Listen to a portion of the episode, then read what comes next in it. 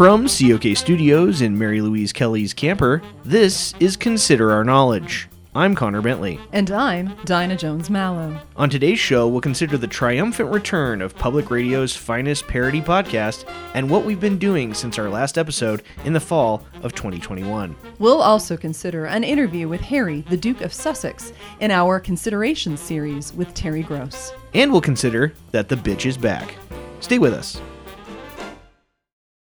Support for Consider Our Knowledge comes from Trenday, a locally sourced, organic artisanal gastropub that only serves the newest, trendiest foods.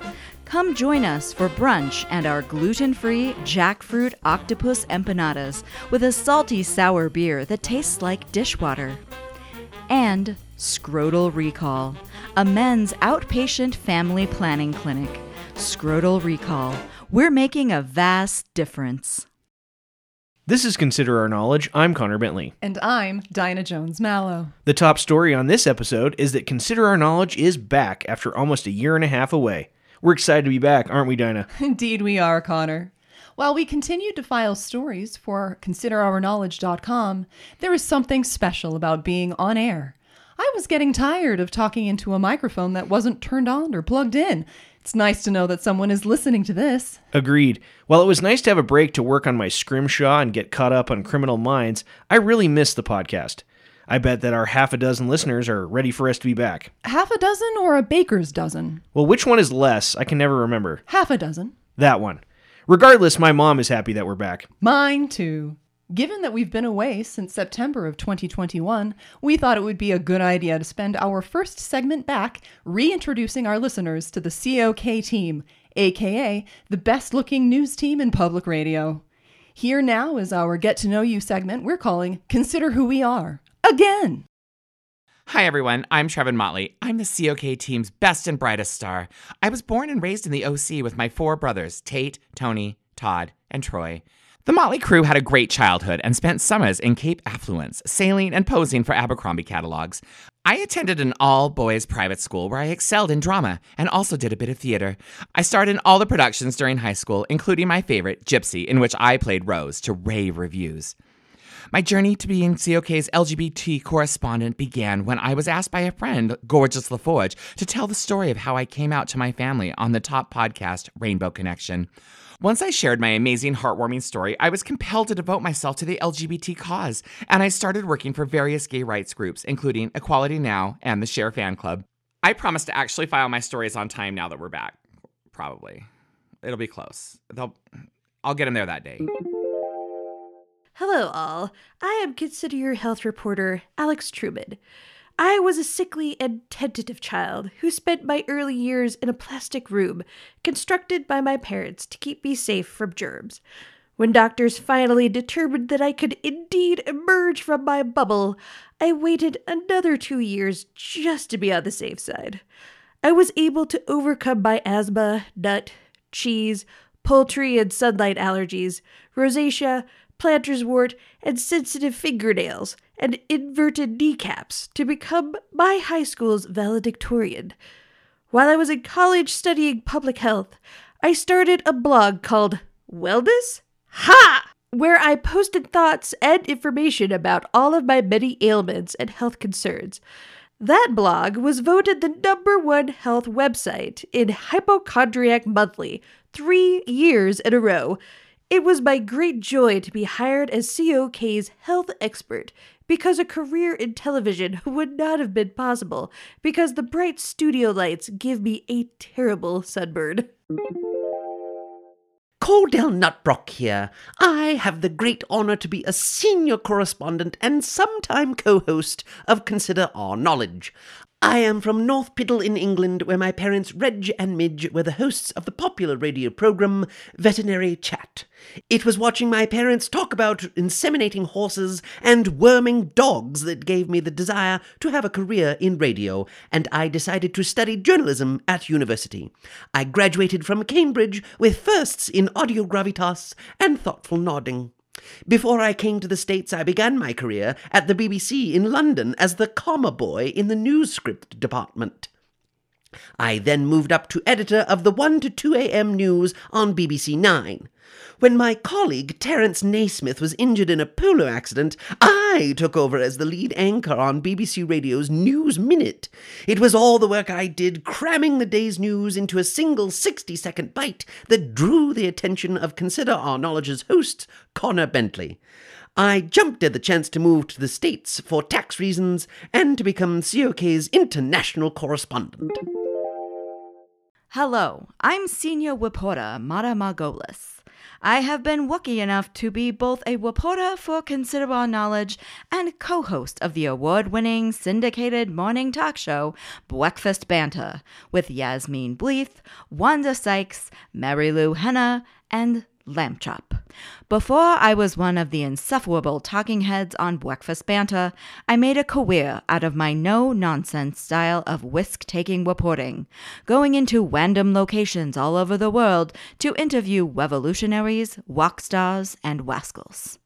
Some say that I stole much of my persona and skills from the late, great Barbara Walters. Rest in peace. But that is simply not true. I have looked to many great reporters like Barbara, Diane Sawyer, Jane Pauley, and Katie Couric for inspiration and friendship. Without their example, I would not be where I am today. I look forward to many more years as a quack correspondent for COK and Breakfast Banter. Hey, I'm Melissa Reynolds, your favorite popular teenage girl and COK's international gossip reporter. I'm the dank daughter of Clark and Betsy Reynolds, who both taught international relations at local colleges. I could recite all the members of the UN Security Council by the age of two. In addition to my love of international politics, I'm also way popular. Hashtag humble brag. I make friends soups easy because of my unique style and love of hot tea.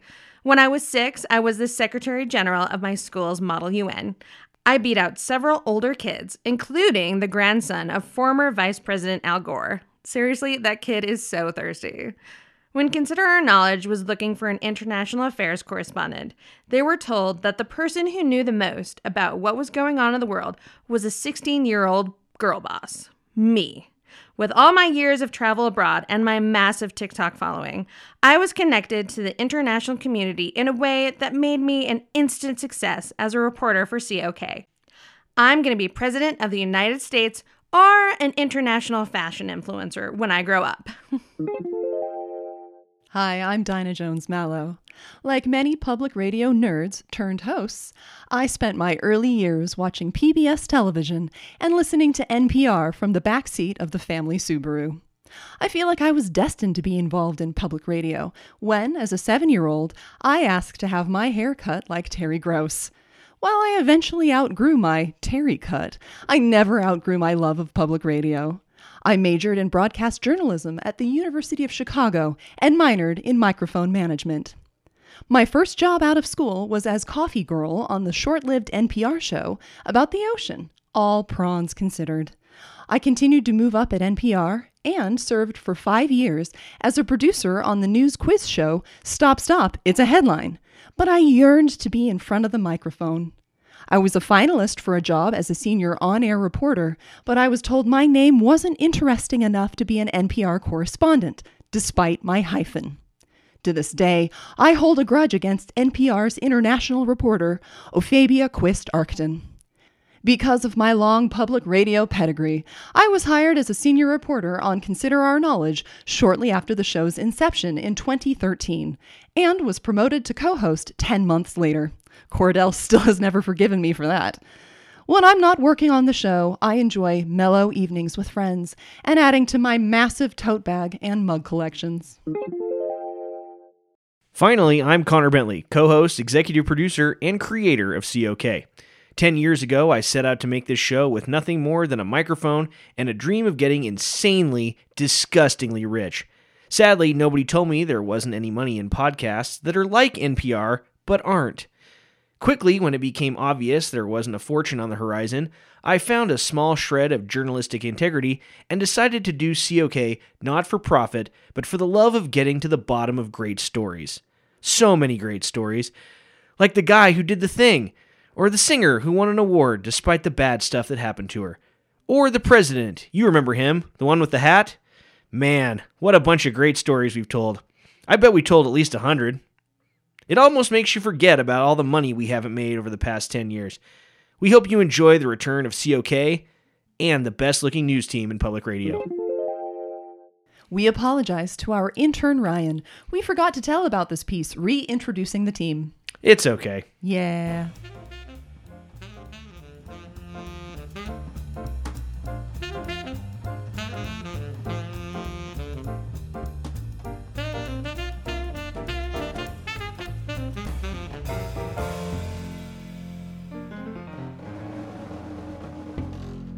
Now it's time for a new segment we're calling Around the Dial, where we check in on other public radio shows and top podcasts. Today, we'll hear some clips from the true crime podcast, Dial B for Basic, and the new installment of the radio dramatization of the Red Sunset Saga from our own book expert, Lynn Ruffle, The Grave Digger's Passion. Enjoy!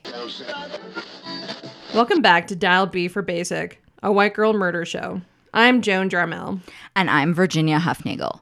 Today we're continuing part three of our discussion of the Payless pervert. I miss Payless. They always had my size. I know, me too. I loved walking up and down the aisles with my mom. So, anyway, back in 1995 in Glendale, 12 year old Jenny Hamilton was looking for the perfect jelly shoes. Do you remember jelly shoes? Oh my god, I wanted to wear them, but my mom would only let me get them if I wore, you know, socks underneath because of the blisters. Oh my God. My dad called them my smellies because they always made my feet smell bad. That's so cruel. So, anyway, Jenny is there looking for the perfect jellies, okay?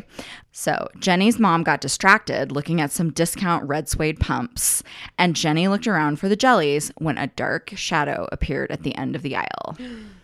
Oh no. I know. oh no. Oh, It's- it's super creepy. oh shit. So, there at the end of the row was a dark figure in a soiled trench coat. Oh, gross. Like, this is already getting creepier. I don't like that. He flashed her, and underneath the trench coat, he was wearing nothing but one of those weird little shriveled up hygiene socks, oh you know? God, I hated those. Socks. They things. came out of the Kleenex box. It was like not a knot sock. right, except like it looked like the end somebody had cut off like some nylons and then you had to put it on with your shoes. My brother would put them on his head. Well, Fucked up yarmulke. this guy had it on his private parts, oh, which is Oh God, disgusting. no. So, it's the Payless pervert. Oh, look, little Richard is doing something really cute. Mm. Sorry, hang on. Little Richard. We now return to the fantastic world of the Red Sunset Saga with part two of The Grave Digger's Passion. I'm your host and author, Lynn Ruffle. When we last left Lydia, she was in the crypt with Horatio, the gravedigger, and Hans, the rough yet tender werewolf who has dark yet sexy intentions.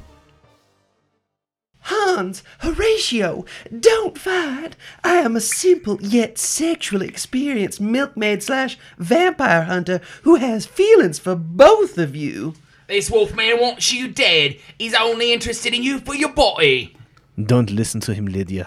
If you trust nothing else, trust my sweaty abs and this bulge in my sweatpants. Hans, this is not the time.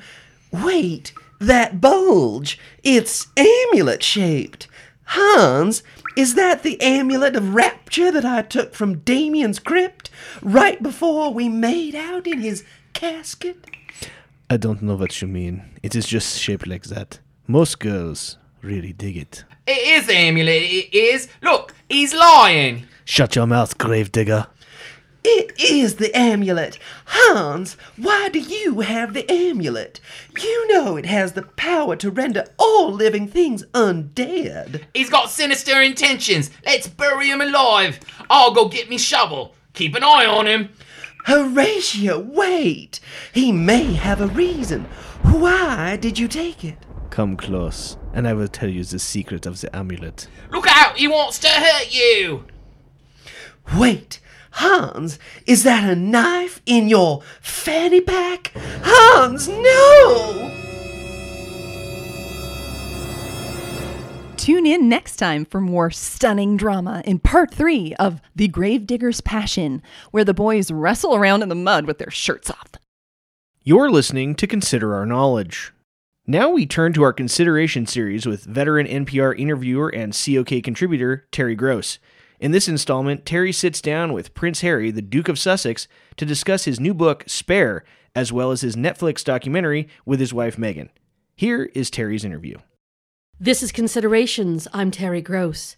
Today I'm joined by Prince Harry, the Duke of Sussex, son of King Charles III and Princess Diana, who is fifth in line to the British throne. His wife is American actress Meghan Markle. They have two children, Archie and Lilibet.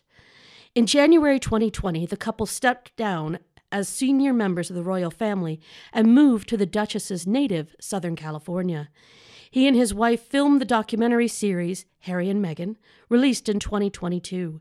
Harry's memoir, Spare, was published by Penguin Random House in 2023, and he joins me now after having sat down for every other major news outlet and reporter first. Prince Harry, welcome to Considerations. Thank you for the opportunity to chat with you, Terry. You've been on something of a media blitz lately, talking to so many people about your new book Anderson Cooper, Michael Strahan, Stephen Colbert, Oprah, just to name a few. I'm curious why I wasn't one of the first people to talk to you. Do you not think I have the chops to interview you? Oh, not at all. I'm very happy to be here. I've been looking forward to it. I see. Just maybe not as much as you were looking forward to chatting with Anderson Cooper, perhaps. You may not know this, but Anderson Cooper has actually called me for interviewing advice. Colbert, too. Oh, I'm sorry. I didn't mean to upset you. I'm not upset! It just seems odd to save our chat for so very late in your press tour.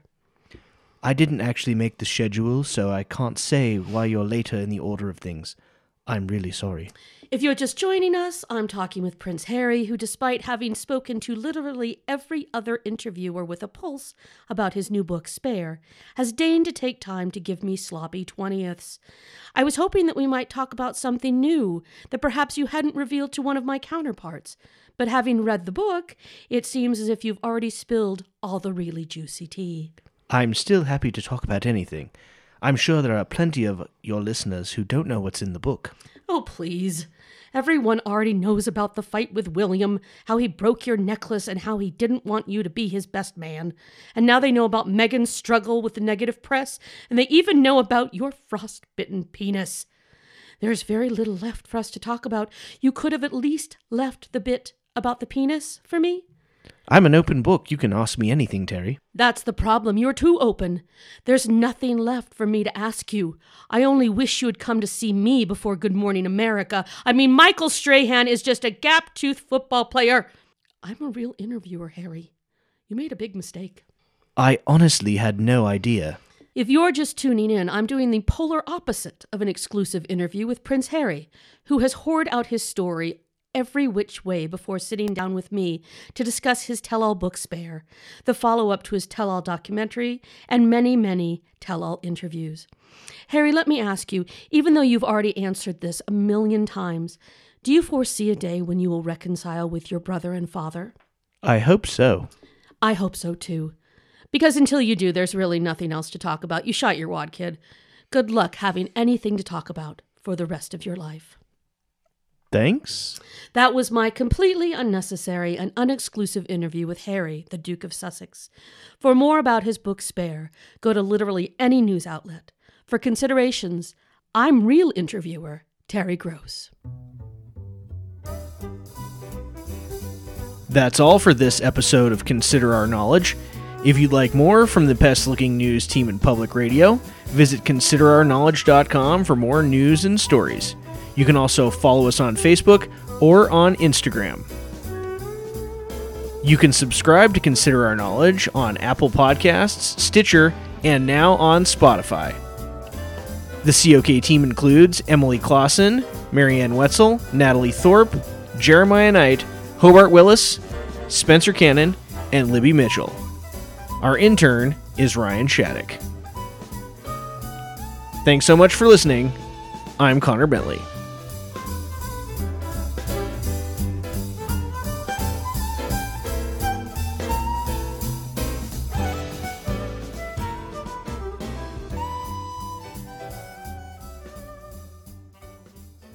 Because of my long public radio pedigree, I was hired as a senior reporter on Consider Our Knowledge. the spit, the spit was accumulating.